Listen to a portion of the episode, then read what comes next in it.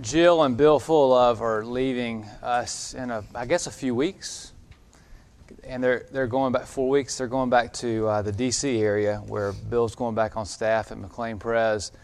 And while we're very sad to lose Bill and his girls, we're very sad that Jill won't be reading for us anymore. Thank you very much. She is great at that. Um, I'm Brad Respis. I'm an elder here at the church. I've been an elder since we began the church, and this is my last I, know, I got six or seven months being an elder. And I was thinking this might be my swan, swan song, but Russ may get me to preach one more time before the year's out.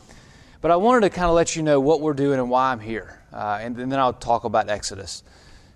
Russ preaches and he also leads and shepherds and pastors our church day in, day out. And prior to us even starting having public services, we said we've got to make sure that we protect Russ in the church in, in two ways. And one of those is Russ needs sabbatical. He needs some time away.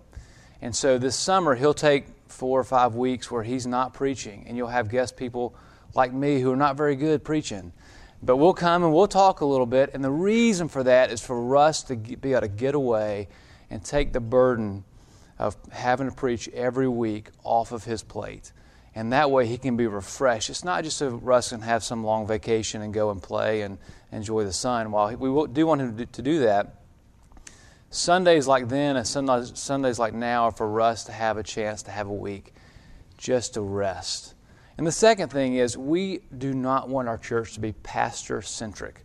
And Russ has said that as well. I think it's very important. Whether we're a small church or a big church, we don't want this church to be about Russ. It's about the Lord and it's a church about a community and a, and a, body of people. And Russ is our leader. He's done a great job as our senior pastor.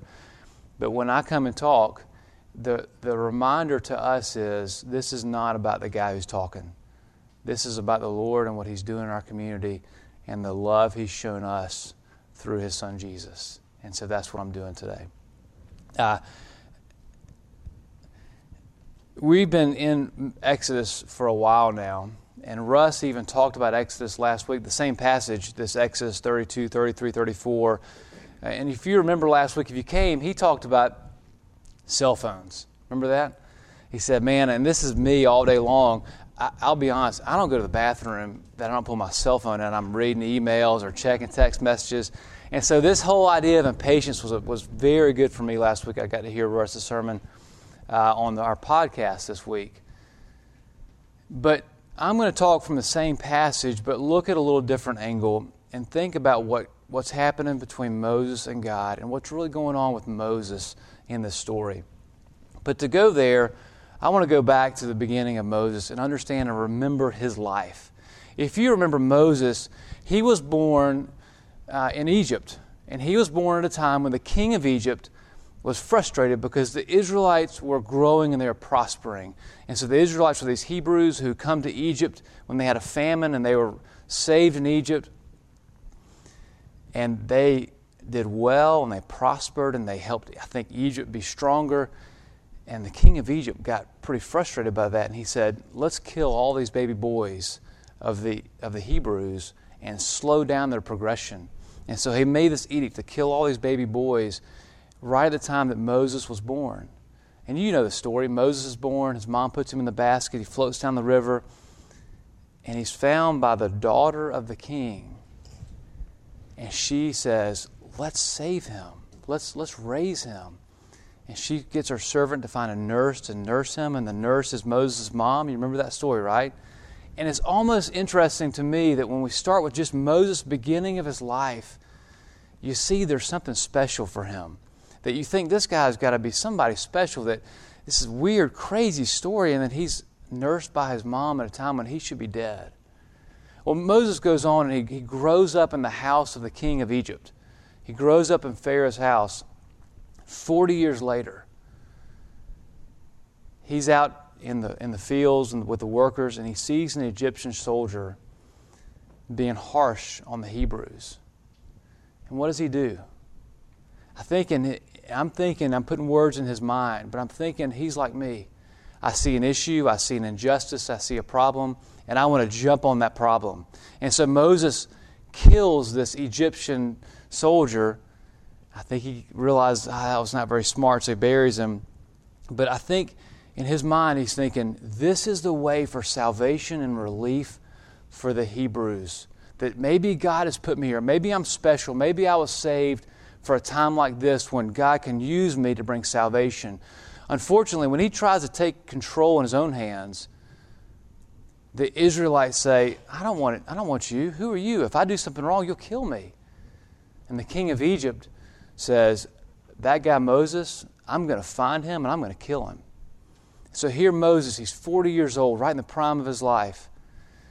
He tries to bring salvation and relief, and he's booted out. He's kicked out. The Israelites don't want him. The Egyptians don't want him, so he flees. He goes to Midian.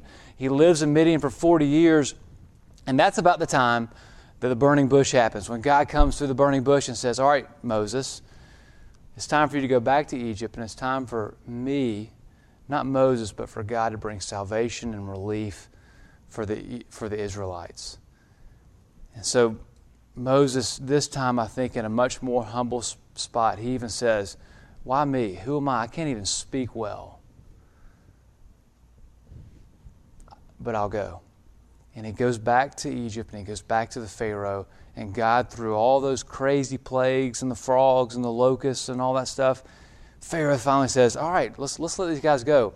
And so, so God, through Moses, brings relief and salvation for the Israelites, and they leave.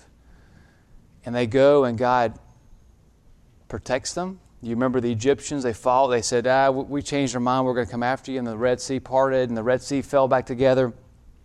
God provides for them food and water and, and a way to live, and, and, they, and God provides them direction.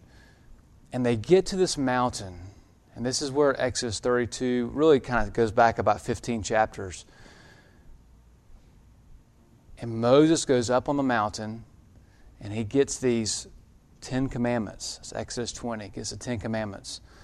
And then he's given a few other rules and he comes back down and he does what every good leader would do. And you got to think about this. Moses had 600,000 men with him.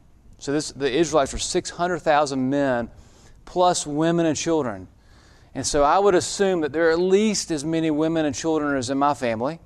And so there's one man, there's six people in my family, so there's probably three million people with Moses. Maybe there's not three million, but we have a lot of kids in my family. But three million people are with Moses.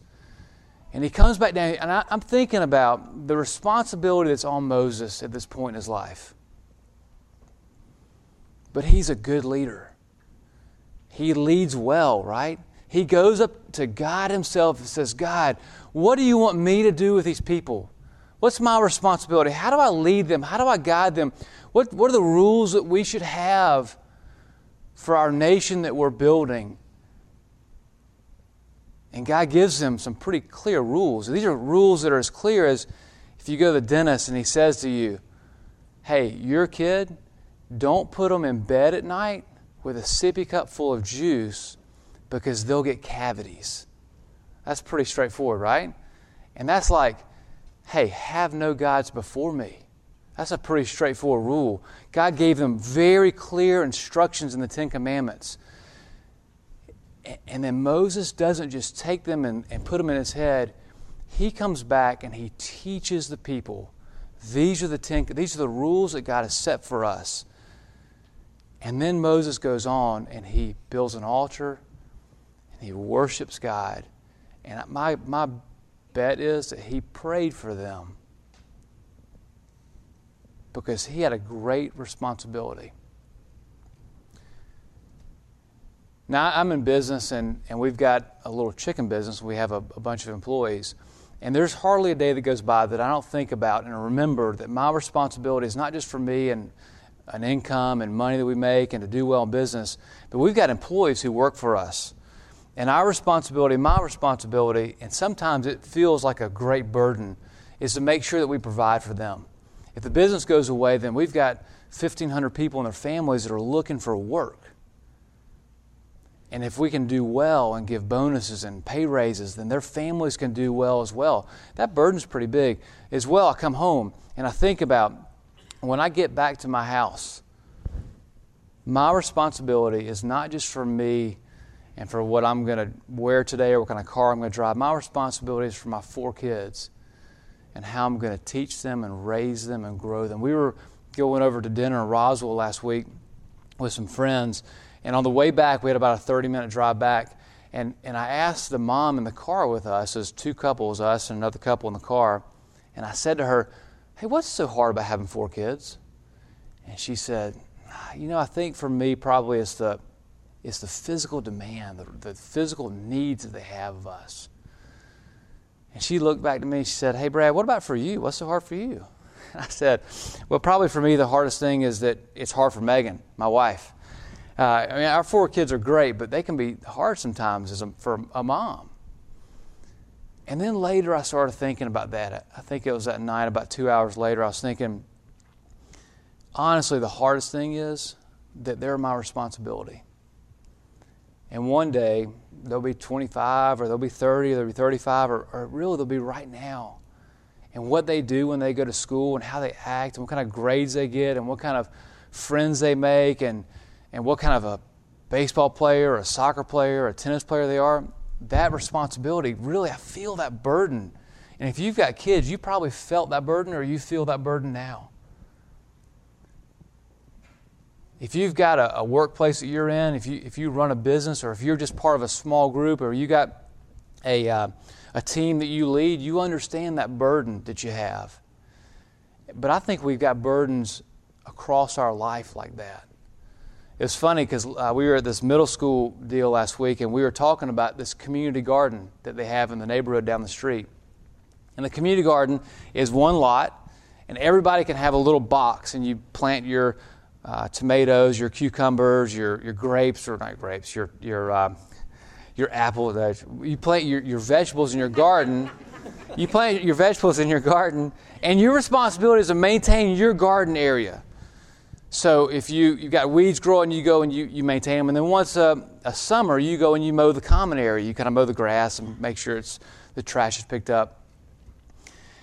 And, and I was thinking, man, the burden of having to deal with my garden that's not even at my house, to walk down there and remember and to weed it and to, to make sure I water and I fertilize correctly. There's so many burdens already in my life that it just feels almost overwhelming, like Moses. And three million people that depended on him for his guidance and his leadership. And that, that, that, that's nothing different than the ivy that grows in your house that you're thinking about right now. Gosh, I got to go home today and I got to trim that ivy off that the, the, the house. Or you're thinking about the, the grass that I haven't mowed because it rained yesterday. I got to go home and mow the grass, or my car's got to be washed, or my clothes have, have got to be folded and put away. You're thinking there is some burden right now that's going on, and it is stressful and it's burdensome and it's overwhelming. And I feel that, and I know that Moses felt it as well. And what's so hard is Moses does everything perfectly right, doesn't he? He's not going to some crazy new age guy and figuring out these are like the five things I got to do, and I'm going to come back and I'm going to tell our folks you got to try this trick or do this latest gimmick. He's not, he's not going to bribe these people. He, he goes to God Himself and says, What do you want us to do?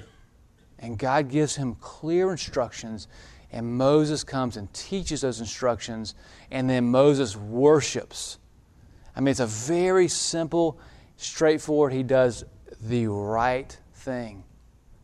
And what happens?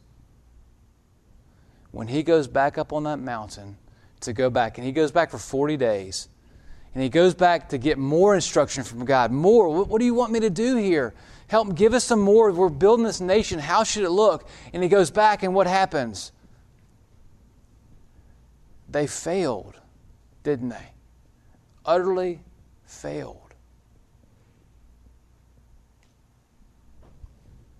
That guy was telling, telling me about his garden.